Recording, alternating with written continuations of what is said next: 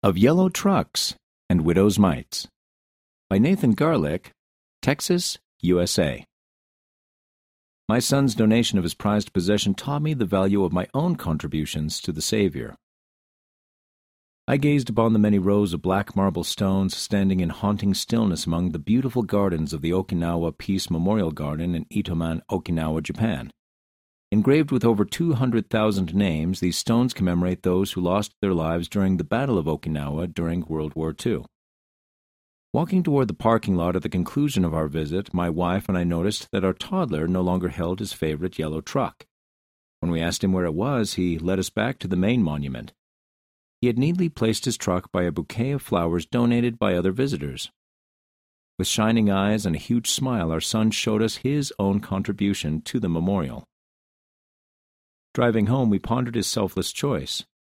Did he recognize the special spirit of that place and feel compelled to give his most prized possession? What worth could a plastic truck add to the honor and memorial of those who had lost their lives here? My thoughts turned to the Savior's atoning sacrifice. In a similarly beautiful garden, he sacrificed his life so we could be freed from sin and death and return home to our Heavenly Father. What could I possibly give to the Savior or to my brothers and sisters that would be enough to show my appreciation? What value would my contributions be compared to His sacrifice? That night I read in the Gospel of Mark about the woman who offered two mites while the rich around her gave much more. The Saviour's words touched my heart. This poor widow hath cast more in than all they which have cast into the treasury. She of her want did cast in all that she had.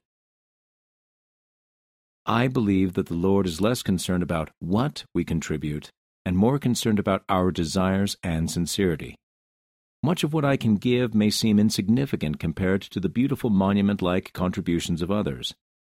But the Lord looketh on the heart.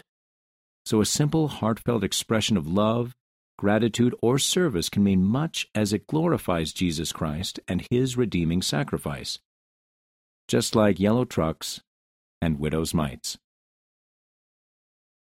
End of the article of Yellow Trucks and Widow's Mites by Nathan Garlick, Texas, USA.